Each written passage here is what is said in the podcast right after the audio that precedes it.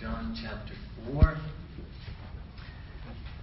Last Sunday, we looked at this passage because this passage is really foundational to why we are called the well. Like I said last Sunday, it wasn't uh, just that we were trying to have a cool name, something real catchy. No, there's there's uh, there's deep meaning. There's there's there's importance to names. Names names are powerful. Words are powerful, and and that sign out on Grand Avenue called the Well has meaning to us. And in John chapter four, we looked at Jesus meeting a Samaritan woman at a well, right? At a well, and we saw last week that that the, the core, the, the, the point of, of the story was that Jesus knew her story. Right? That Jesus came in, had a conversation with her, and in the weeks ahead we're going to look more at this conversation. But last week, what we understood was when Jesus turned the conversation to, to speak to her, when he says in verse 16, John 4, he, he told her, Go call your husband and come back. And she says, I have no husband. Jesus said to her, You are right when you say you have no husband. The fact is, you have had five husbands, and the man you now have is not your husband. What you have just said is quite true. Sir, the woman said, I can see that you are a prophet, right? Suddenly she goes into a discussion about worship. The whole point of that we saw we saw last week wasn't necessarily this harsh condemnation, okay? And it wasn't condoning either. What it was was I call it confounding. It was more of a confounding than anything. That's the point of this of this meeting here. Okay, he wasn't condoning her behavior. He wasn't condemning it in this passage. He was confounding her. He was saying, uh, "Hey, and by the way, I know we just met, but let me tell you about you." And suddenly she is like, "What?" Right? Look at her, sir. I can see that you are a prophet. Right? And suddenly she said, "Wow!" And it strikes her deeply. And then, and then he goes on in this, in this passage, verse, 20, uh, verse 25. The woman said, I know that Messiah called Christ is coming. When he comes, he will explain everything to us. Verse 26 Then Jesus declared, I who speak to you am he. So he confounds her with knowledge about her story. And then he makes this very bold proclamation Hey, you know that Messiah guy you're waiting for? Uh, by the way, that's me. And in that declaration, she is confronted with those words. She is confronted with this isn't just a prophet, this isn't just another Jew. This man is claiming to be Messiah. And in that declaration, she now has to make a decision regarding what she just heard. And I shared with you last week a little bit of my story and my journey with Jesus coming out of the, the Roman Catholic tradition, coming out of sort of this academic success oriented drivenness, right? And, and then in, in being introduced in, through various people, uh, roommates, friends, you know, girlfriend, now wife, right? Into Jesus and who he is, that, that one of the, the, the striking comments that I read was, you know, that Jesus is either a lunatic if you just take Jesus' words for, for face value, right? In fact, in this passage where he says, uh, you know, uh, he's going to get living water, right? Never thirst again. If you just read the Gospels and take Jesus' words at face value, you basically have three options. He's either a lunatic, right? Living water, I'm the bread of life, right? Destroy this temple, I'll be raised up in three days, right? He's either cray cray, right? He's lying, or he's Lord. And, and I remember reading that and, and really being struck with that because I, I shared with you before, another one of my roommates sort of viewed Christians and Christianity as just a crutch. He was very successful on his way. We were both going to law school, and he was on his way north. I was on my way south. And he viewed what you and I are gathering here for as a crutch. We're just a bunch of weaklings and can't get along, and you need, you know, big brother in the sky to help us. Right? So he just kind of dismissed it. I don't need God. He just dismissed it. Right? Me, on the other hand, I was like, okay, wait, wait, wait, wait. Kind of grew up going to church, going mass every Sunday. I can't say I believe in a God. You know, I didn't know anything about this idea of a relationship, more more religion and tradition. Okay, very faithful in that. And this idea of a relationship and, and singing these types of songs and studying the Bible, let alone writing in a Bible. How many of you struggled the first time you tried to write in a Bible? Like, can we do this? Right? Like, is that allowed? Right? So, so just a change of stories, right? I shared that last Sunday. And so when I read this in my in my searching, okay, he's either a lunatic, he's lying, or he's Lord. Whew.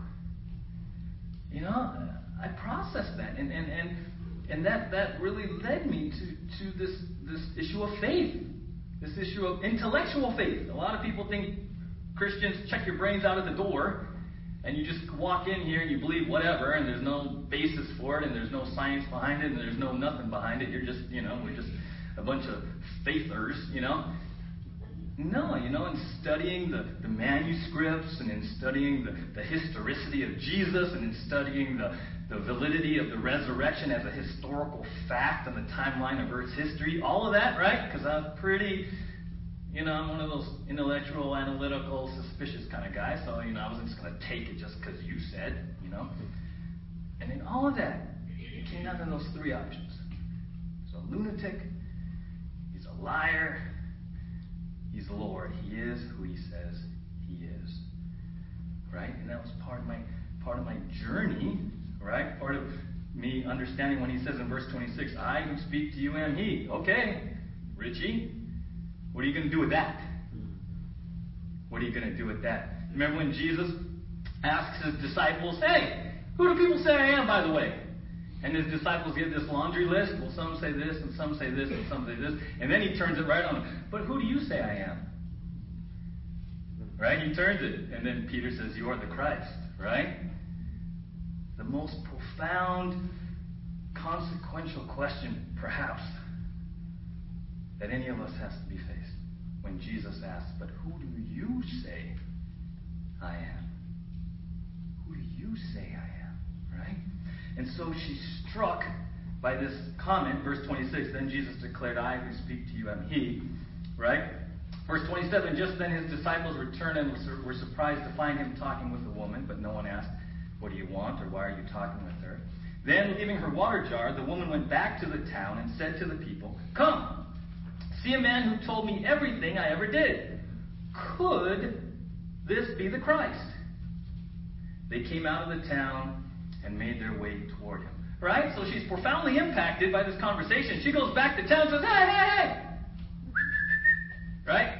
It's as if it's as if someone has a conversation with someone at the fountain at Libbey, Libbey Park. And they go back to the neighborhood, hey, hey, hey, come here, come here, come here, come here. You won't believe this. I just met a guy at the fountain at Libbey Park. And he told me all about me. And, and however she communicated, whether it was her demeanor or her words, enough people were intrigued that they all went to the fountain at Libbey Park. Right? And then in the passage, it's kind of interesting. It's like a TV show. There's a cutaway. You're like, oh, what happened? What happened? And so in verse 31, they kind of cut away back to Jesus talking with his disciples. Meanwhile, his disciples urged him, right? So in those next few passages, uh, verses, we're going to look at those in a few weeks kind of a cutaway to Jesus talking with his disciples. And then you go to verse 39 where the scene cuts back. Right? Come back from commercial break. Verse 39. Many of the Samaritans from that town believed in him because of the woman's testimony. He told me everything I ever did. So when the Samaritans came to him, they urged him to stay with them, and he stayed for two days. And because of his words, many more became believers. Verse 42 They said to the woman, We no longer believe just because of what you said. Now we have heard for ourselves, and we know that this man really is the Savior of the world. I love that. In his conversation with the Samaritan woman, ultimately God uses her to bring others to Jesus, and they hear and interact with Jesus personally and come to their own personal decision. See, that's kind of our heart. That's, that, that, that's what we believe this place should be about. you're going to go out and you're going to invite people and maybe share your testimony and you transform lives. You're going to intrigue people in the Ojai Valley and they go, well, maybe I'll go to church. How many of you have been in- inviting someone for a long time to church? Anyone? And you're like, you know, right? You just keep inviting and inviting and inviting. Maybe because of a new place, they'll come. Right? Maybe they'll see something in your life. Maybe it's just time, whatever. And they'll come. And what a glorious thing if they ever said this Hey, we no longer believe just because of what you said. Now we have heard for ourselves and we know that this man really is the Savior of the world. Wouldn't that be awesome? Mm-hmm. Right? How many of you would love to see someone that you've been sharing your faith with?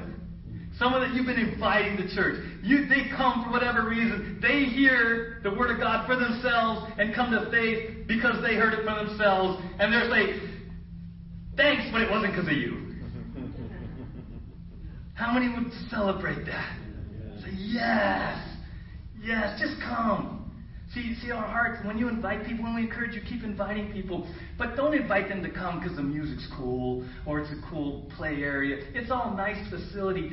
Invite them and prayerfully have a heart that they would meet Jesus mm-hmm. and hear for themselves and make a, a, a decision of faith for them personally. Wouldn't that be awesome? That you just get to be a part of God's plan and purpose for them, for them. So that's what we looked at last week was that Jesus knew her story, and because of that interaction, she is used by God in her town to bring others to a personal faith.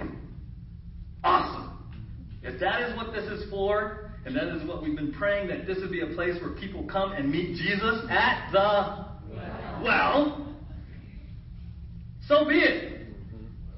Long after we're gone. Let this be a place in the Ojai Valley for years and decades down the road that's just known where people come and met Jesus and began their story with him, their walk with him, right? And so we looked at that last week. And this week I want to look at another story of another woman who met God at the well. So turn to Genesis 16. Genesis 16.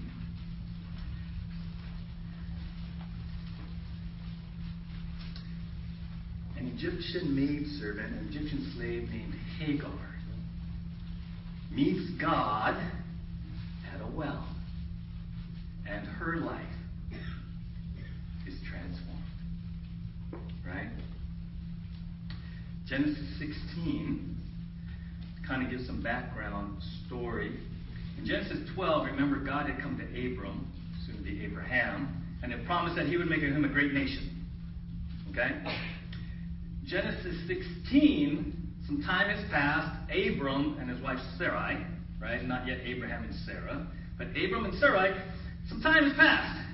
And they're kind of like, hey, Lord, we're waiting on this fulfillment of the promise. Where's this great nation? Because we don't even have a kid yet. Right? So Genesis 16, Sarah kind of decides to take things into her own hands. Okay, so that's the story. That's the backstory. So verse uh, Genesis 16, verse 1. Now Sarai, Abram's wife, had borne him no children, but she had an Egyptian maidservant named Hagar. So she said to Abram, "The Lord has kept me from having children. Go, sleep with my maidservant. Perhaps I can build a family through her." Abram agreed to what Sarai said. So after Abram had been living in Canaan ten years, Sarai, his wife, took her Egyptian maidservant Hagar and gave her to her husband to be his wife. He slept with Hagar and she conceived. This actually was a custom.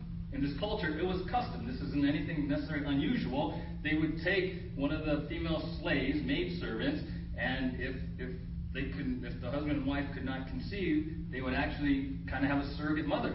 And the understanding was the child would be considered to be that of the master and his wife. Okay, kind of like surrogate motherhood right here. So it's, it's customary. This was actually a, a, an accepted custom in this culture. When she knew she was pregnant, she began to despise her mistress. Then Sarai said to Abram, You are responsible for the wrong I am suffering. I put my servant in your arms, and now that she knows she is pregnant, she despises me May the Lord judge between you and me. Your servant is in your hands, Abram said. Do with her whatever you think best. Then Sarai mistreated Hagar, so she fled from her. So, Sarai concocts this plan. It works. And, and suddenly there's conflict. You know, we don't know for sure what it is. Doesn't give a lot of detail. It says that uh, Hagar began to despise her mistress, kind of look down on her, maybe flaunting that I'm pregnant and you, you're not. And, you know, there's just conflict. And this conflict builds and builds and builds. Sarah goes to Abram, says, hey, you know what? This is crazy around here. Right? Abram's like, you deal with it. You deal with it. Right? She's in your hands, right? Do with her, verse 6, whatever you think best. Then Sarai mistreated Hagar, so she fled from her. So apparently it got so bad in the house that Hagar felt like, you know what? I'm out. I got this is too much. Can't deal with this. I cannot deal with this. Right? Verse 7 The angel of the Lord found Hagar near a spring in the desert. It was the spring that is beside the road to Shur. And he said, Hagar, servant of Sarai, where have you come from, and where are you going? I'm running away from my mistress Sarai, she said. Then the angel of the Lord told her, Go back to your mistress and submit to her. The angel added, I will so increase your descendants that they will be too numerous to count. The angel of the Lord also said to her, You are now with child, and you will have a son. You shall name him Ishmael, for the Lord has heard of your misery. He will be a wild donkey of a man. His hand will be against everyone, and everyone's hand against him. And he will live in hostility toward all his brothers. She gave this name to the Lord who spoke to her You are the God who sees me. For she said, I have now seen the one who sees me. That is why the well, called the Beer Lahai Roi, it is still there between Kadesh and Bered. All right. So, back to verse 7, right? So Hagar can't deal with it anymore. She's like, I'm out. Too much conflict. I just can't deal with this. Verse 7 The angel of the Lord found Hagar near a spring in the desert. It was a spring that is beside the road to Shur. And he said, Hagar, servant of Sarai, where have you come from and where are you going? I'm running away from my mistress, she answered. So imagine, she's pregnant. She just has so much. She's, she's fed up. She's done. She's like, uh huh. Doesn't say a lot about where she's going. Maybe back to Egypt, because that's she was an Egyptian maidservant. But she's out in the wilderness, right? Look where he found her. Near a spring in the desert. In the desert, in the wilderness. She's out there. You ever you ever have a situation, conflict at home or someone, when you just had enough? Like things escalate, right? Maybe with your siblings, or whatever. And you're like, I'm out of here. And you like storm out. And you get like 50 feet, and you're like, I have no clue where I'm going. Anyone? I, you just had to get out. You just had to you take a drive, but you, part way through, you're like, I don't, where am I supposed to go right now? Right? I, I remember that, that happened to me. me. Me and my older sister, growing up, we, we had one of these relationships, one of those, right? And and I remember one time we got into it when I was in, in high school. Well, I was I think it was in junior high. She was in high school. We got into it, da da da da, and I was like, I'm out of here, right? I threw some stuff in a bag, right? Like the classic running away from home thing, right? Like, I'm out of here. You guys, right? Pack a bag. I go two doors down to my cousin's house. like, I had no idea what I was to do. You didn't think that far. I didn't think. I didn't. I didn't think it out. I was just reacting. I was just so done, so fed up, so done that I just had to get away. Right. So Hagar is out there, and look what he says. Where have you come from, and where are you going? Two great questions for us today. Say, what's your story? See, it's the angel of the Lord. He already knows. Remember in Genesis 3, after Adam and Eve sinned, and, and God comes down and says, Hey, Adam, where are you? He knew where he was. Right? He says, Where have you come from? Where are you going? I'm running away. I'm running away. And there's times in our life probably when, when all of us have just, we feel like we just got to get away. I remember as a youth pastor in Oceanside, and one morning, real early, I got this call uh, from someone at the church said, Hey, can you come over? Can you come over to the church? We have this crisis situation. And I got over there, and they wanted me to speak to one of the high school students uh, who had gotten into a, a huge fight at home and, and it was talking about hurting himself. And they asked me to speak with them. And so we went to a room, and and at one point I just asked him. I said, "Hey man, are you serious, dude? Are you really serious about wanting to to hurt yourself permanently like this?" And I'll never forget his answer. He says, "No." I just want the yelling to stop. You see, he had lost hope. He had lost hope. And, and he had come to the place where, where, in his mind, because the situation had become hopeless, he thought the only way out would be to take his life as a way to get the yelling to stop right? He, he had gotten so, so fed up, and it had gone on for so long, and, and he felt no hope that he, he wanted to do the ultimate running away. But sometimes it's not that ultimate. Sometimes we run away by going into denial. Sometimes we run away from things by, by isolating ourselves. Maybe we go into it by avoiding it. Maybe we just get raged, you know. There's a lot of ways that maybe you and I run away from tough circumstances. Are we running this morning? Where have you come from? Where are you going? I'm running away. Then look what the, look at verse 9. The angel of the Lord told her, Go back to your mistress and submit to her. Go what? right? Now, before we proceed, I want to be 100% clear on this. This is not a passage that is to be used in any way, shape, or form to support going back to an abusive, harmful, dangerous situation. That is not what this is about.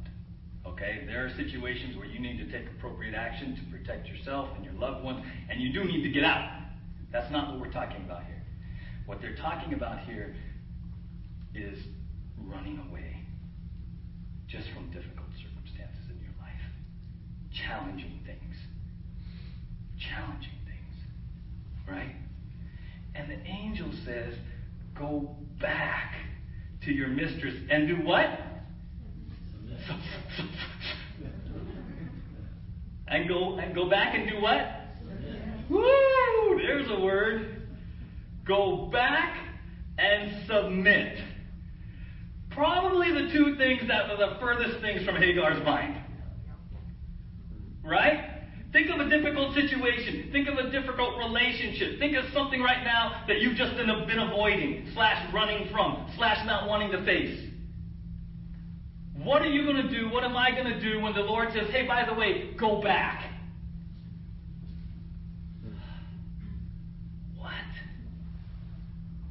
Lord, but, but, go back and submit. Wow. Wow. And look what he says. It doesn't end there. Verse 10. The angel added, I will so increase your descendants that they will be too numerous to count. So catch this. Catch this.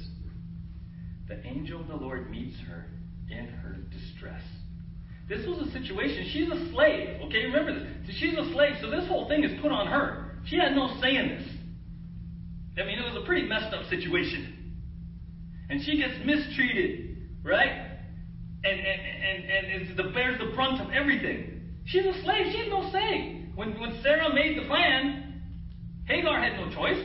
Okay. I'm not sure Hagar was thrilled.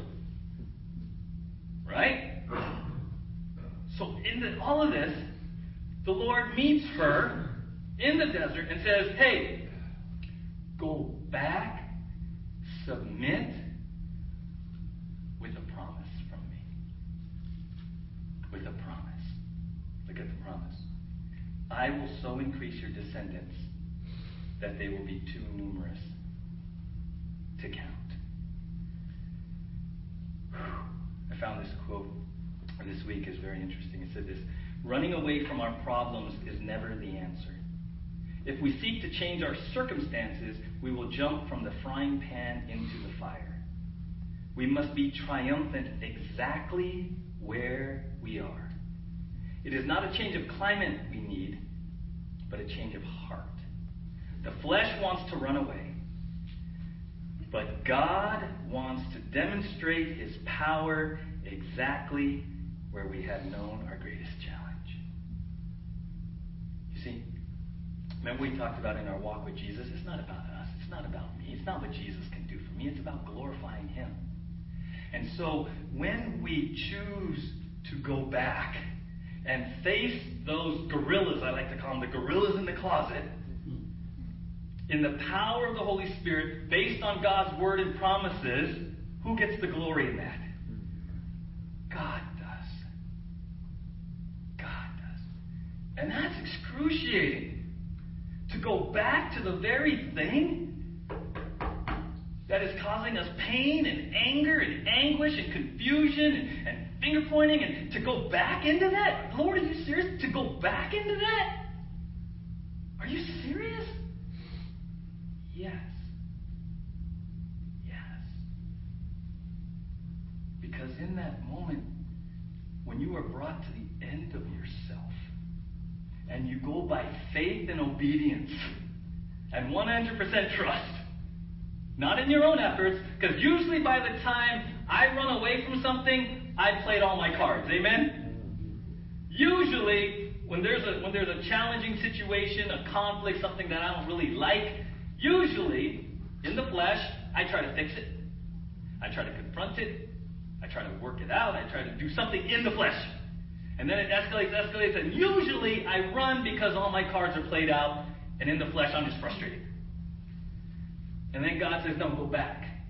You're like, Lord, but I tried everything. That's the point.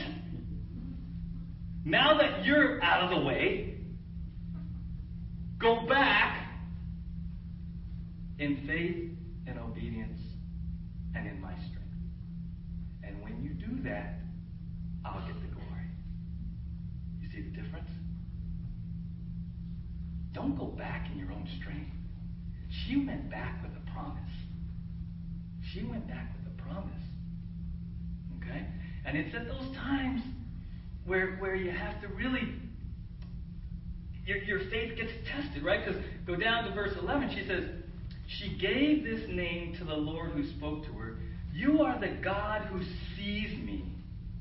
For she said, I have now seen the one who sees me. That is why the well was called Beer Lahai Roi. It is still there between Kadesh and Bered. That, that name is the well of the living one who sees me.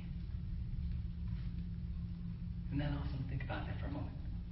The well of the living one who sees me. You know what brought Hagar great comfort and was the core truth that sent her back? God saw her circumstance. So, whatever you're going through this morning, there is a living one who sees you. Right now. He sees you. I love these verses. Psalm 34:15. The eyes of the Lord are on the righteous, and his ears are attentive to their cry. Psalm 121, verses 3 and 4. He will not let your foot slip. He who watches over you will not slumber. Indeed, he who watches over Israel will neither slumber nor sleep. Isn't that amazing? God sees all of your circumstances right now. Whatever you brought in through the doors, he sees. Whatever you're running from, he sees. whatever you're running away from, right, this morning. He sees it. He knows your circumstance. Now, here's the challenging part. She says, right, she names it this really cool name, the well of the living one who sees me, this great theological truth, right? How many of you would affirm that truth? God sees me. Amen? Amen? We got an amen? Yeah. Okay. Remember you said amen. Because that truth is going to be tested by trusting Him to go back.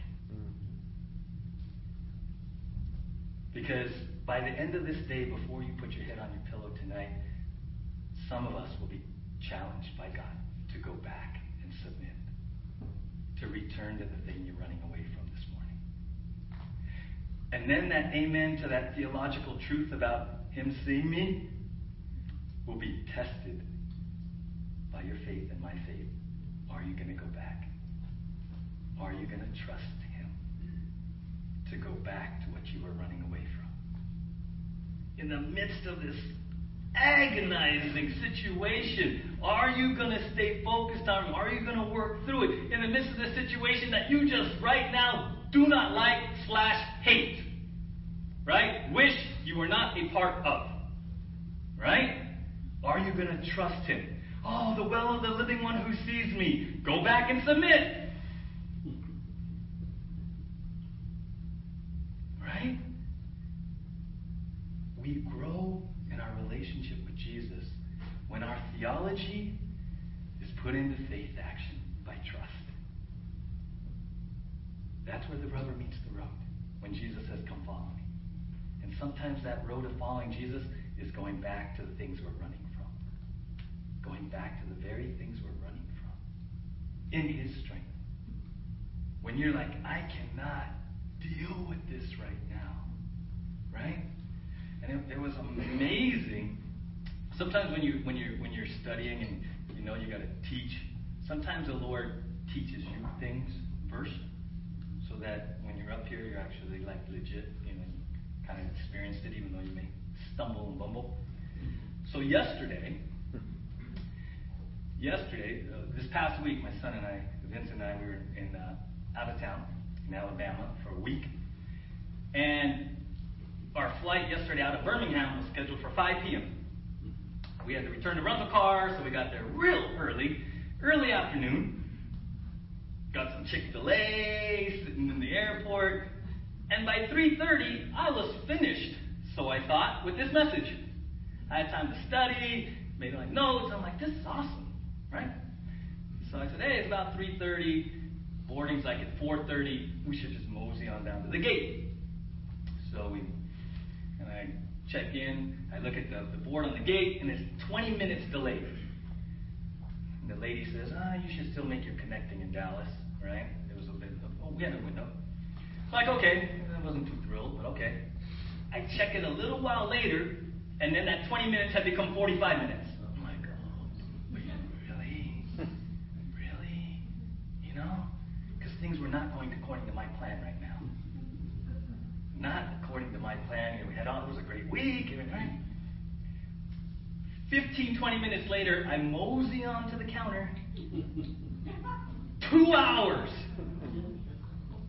This plane coming from Tampa to Birmingham had mechanical failure. Then the pilot timed out. They had to get a new crew.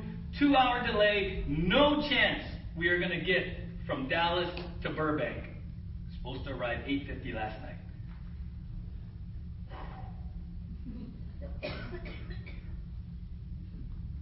And then there's this line. If you've ever been at the airport when this happens, right? It's a race to rebook. And that moves so slow. So I get in line. And I know me, so I have to text my wife. Praise the Lord for emojis. They just like say everything right. Five emojis across. And of course, what does she come back with? All things work for the good. Hang in there. Praying for you. Emoji, emoji, emoji.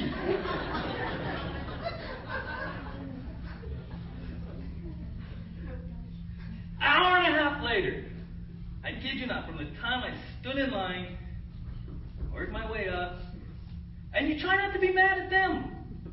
It's not their fault. Hi. Yeah, I was supposed to get to Burbank, and yeah, there's nothing till Monday getting to Burbank.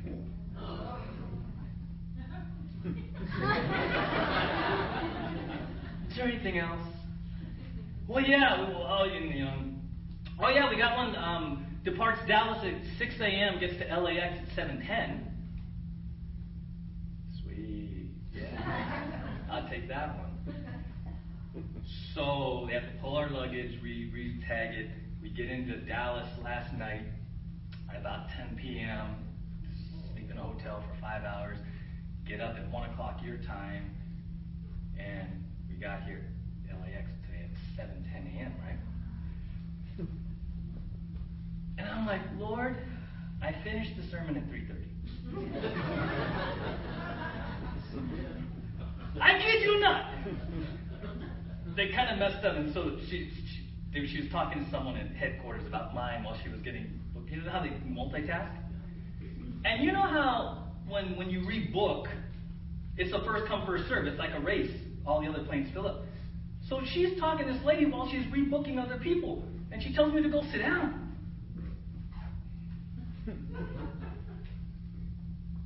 And you know when you sit for a while, you like, think that they forgot about you, so you have to stand up and just kind of walk around like.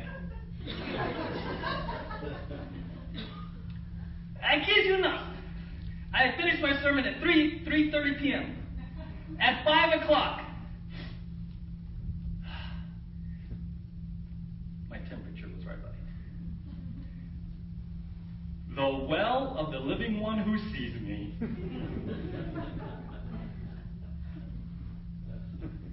You ever have that moment where you're like, Lord, if you see me, can you fix this? Where art thou?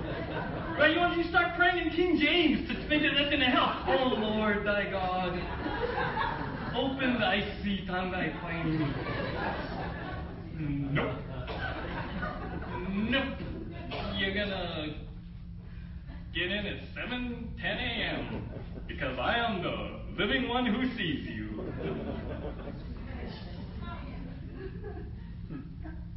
Ah.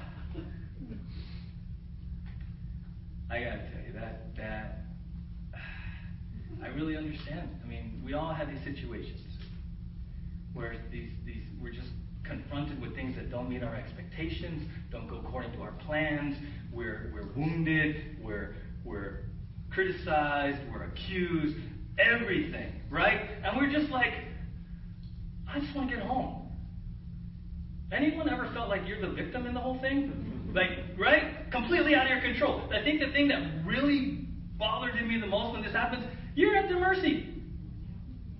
Right? Woo! Right? And then it's like, the living one who sees me. Do something. Right? And what's the struggle? It's out of my hands.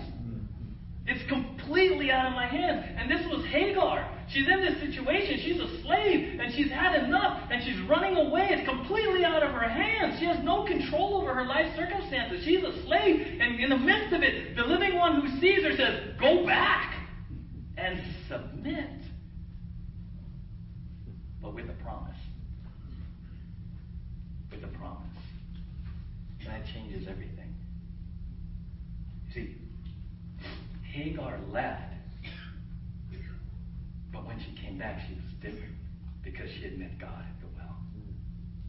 And she was coming back in relationship with God, in obedience to God, with a promise from God. And see, that's the testimony for us.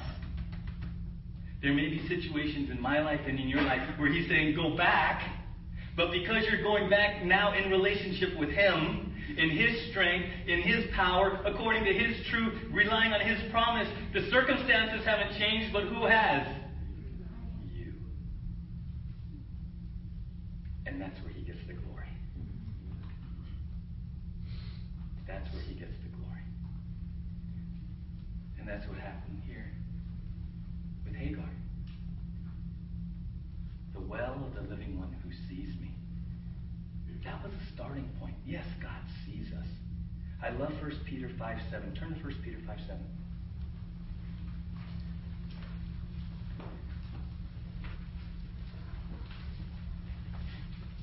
Hebrews, James, 1 Peter.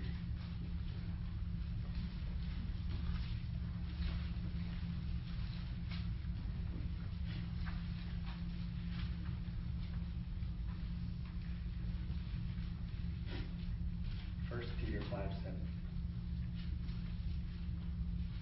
Starting in verse 6. Humble yourselves, therefore, under God's mighty hand, that he may lift you up in due time. Cast all your anxiety on him, because he cares for you. That word cares is present tense. It means he is continually caring for you. He is continually involved in your life. He is affectionately concerned about everything going on in your life and in my life. Cast, that word cast, the word picture is when they, they got that donkey for Jesus and they cast something on top of the donkey. That's what he's saying. Cast all your cares, not just the little ones, not just the immediate ones, your whole life cares. Cast it onto God, for he is continually caring about you and me. There's not a second that goes by that he is not caring about you. Think about that for just a moment. As you sit here, God is personally caring for you. And it's strange, right? In our pride, ah, I don't need a caretaker. Well, biblically, you have one. And it's a 24 7, 365 caretaker. And in response to Him taking care of us, we're to cast all our cares on Him. Right? So if He's telling you to go back, you go back in faith. You go back in obedience. You go back in reliance on Him and His Word. Whatever that is in your life, whatever you may be running from today, face it in God's strength. Face it in God's truth, in His power working through you. Right? I love this verse. Deuteronomy 29 29 says The secret things belong to the Lord our God. But the things revealed belong to us and to our children forever, that we may follow all the words of this law. You know what?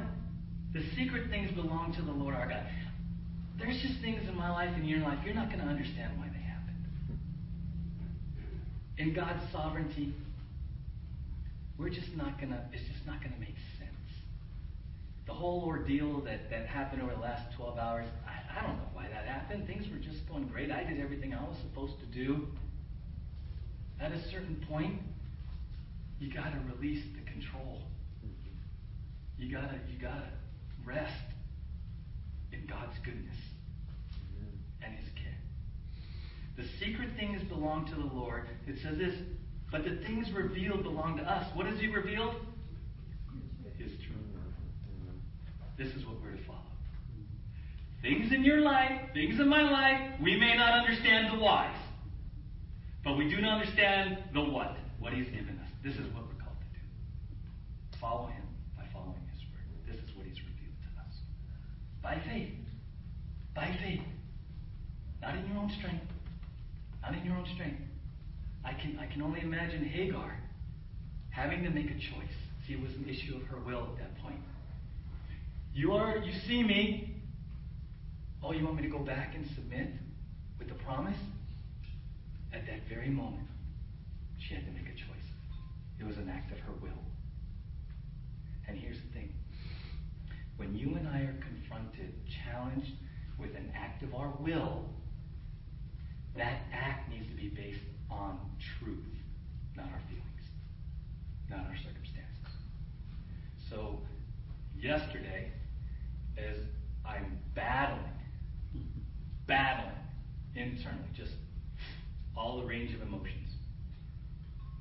Honestly, you know, if I if I were to give myself a, a percentage on how I did, eh, maybe batted 500 on that one.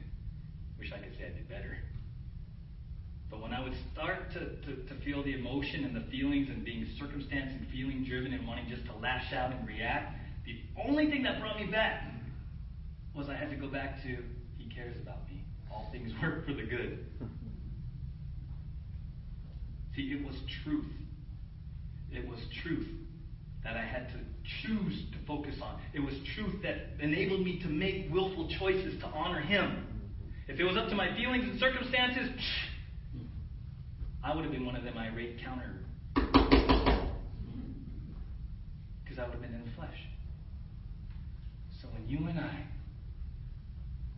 are at the well and we meet the living one who sees our circumstances, trust in the Lord with all your heart. Lean not on your own understanding. In all your ways, acknowledge Him, and He will direct your steps. Amen. Let's pray together. Lord, thank you. Thank you for what you teach us through your meeting with Hagar at the well of the living one who sees me. And you do see us this very moment. 1 Peter 5 7 says, You do care for us this very second. You know everything that's going on in our life. You know all of our hurts, all of our struggles. Lord, you even know where we're running from. And maybe there's someone here this morning that's like Hagar, running away from something. and without realizing it, they were brought to a place called the well this Sunday to meet the one that sees, the one that cares, the one that works all things for the good, the one that will never leave us nor forsake us. And so, if you are here this morning,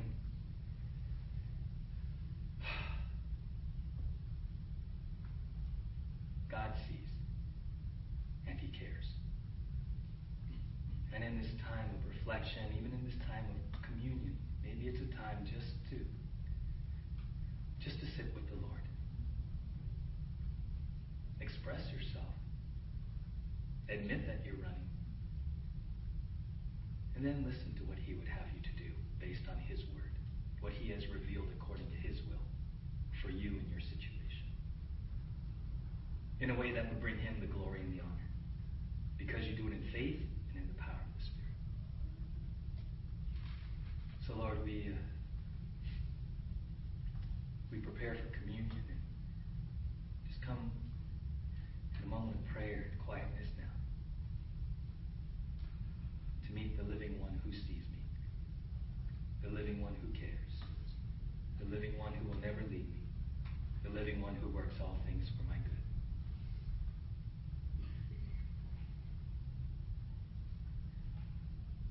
Lord, we're tired of running.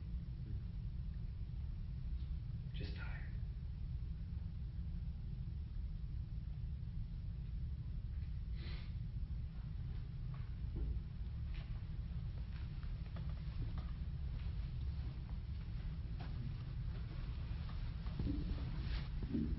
And reminded as we prepare for communion that at the well had an encounter with the living Lord and they, they both went back. It's a sign of obedience. They were, they were obedient. So this morning, as we're preparing for communion, that should be us. We should be we should be viewing this taking of communion, the Lord's Supper, as an act of obedience, but also an act of worship. Because Jesus paid the price for us. And this, this act of obedience and worship gives us opportunity then to reflect and really think about taking this communion in a worthy manner, which means just laying everything at His feet. That's all we have to do. Is just lay our cares at His feet. I don't know why God gave us the story of, of, of these two ladies, but I'm inspired. I'm inspired that they listened and then they acted and they went back. And they have a testimony. A testimony to who God is. So this morning, as you prepare to take communion, as I prepare to take communion, maybe we just need to reflect. And reflect on how, in the craziness of life, we just have to just lay it all at His feet. Because that's what we have. We have the opportunity to just lay it at His feet. To pray. The ushers are going to bring forth the the elements, and when everybody has been served, we'll take communion together. Lord Jesus, thank you, God, that you are who you said you are. God, that we can put our trust and our faith in you right now, Lord. And for those of us who have done that, Father God, you call us into a deep and everlasting relationship with you, Lord. And so, God, if we're running and if we just need to go back, God, in our preparation to take this communion that you have really commanded us to do, God, will you show us what going back looks like in our own life, in our own story, in our own walk, in our own testimony? And God, if we're if we're here and we haven't done that yet, Lord, perhaps now's the time to just just lay it all down. Maybe that's our preparation for taking communion in this place at the well today. Wherever we are, God, you know already. And we thank you for that. Thank you for loving us first. So, God, we are going to be served communion. And we are going to obediently and worshipfully take that communion, God, because you told us to. And it is a delight to do that. So thank you. Thank you. In Jesus' name. Amen. In 1 Corinthians, God's Word tells us about the Lord's Supper, communion, the Eucharist. Says, The Lord Jesus, on the night he was betrayed, took bread, and when he had given thanks, he broke it and said, This is my body, which is for you. Do this in remembrance of me. And in the same way, after supper, he took the cup, saying, This cup is the new covenant in my blood. Do this whenever you drink it in remembrance of me. For whenever you eat this bread and drink this cup, you proclaim the Lord's death until he comes. Eat and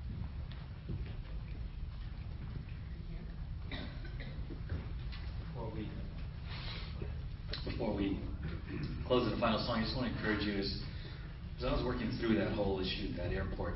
I'll be honest with you, you know, I had the whole range of emotions. I, you know, I was I was raging at one point, and then at other points, I, I slid all the way into like despondency and extreme, like, wanted to wave a white flag and just quit.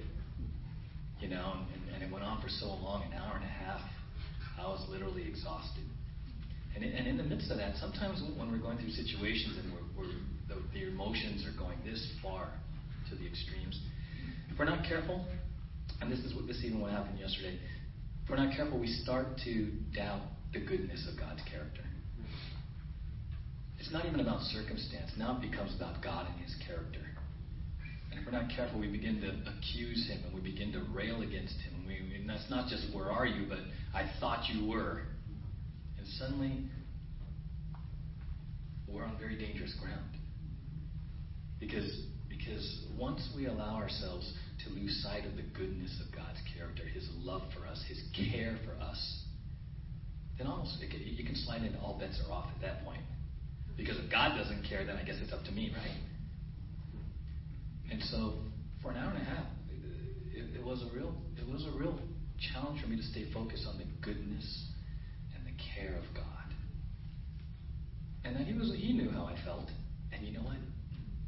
He got big shoulders. And, and, and I grew through that. But I want to encourage you, whatever you're going through, you got to stay true to what the Bible says about God's character. He is good all the time. He doesn't change. He loves you, and He is constantly caring. We may not understand the circumstances, but it doesn't affect God's character. Amen? Amen. Let's stand together and sing about our good, good Father.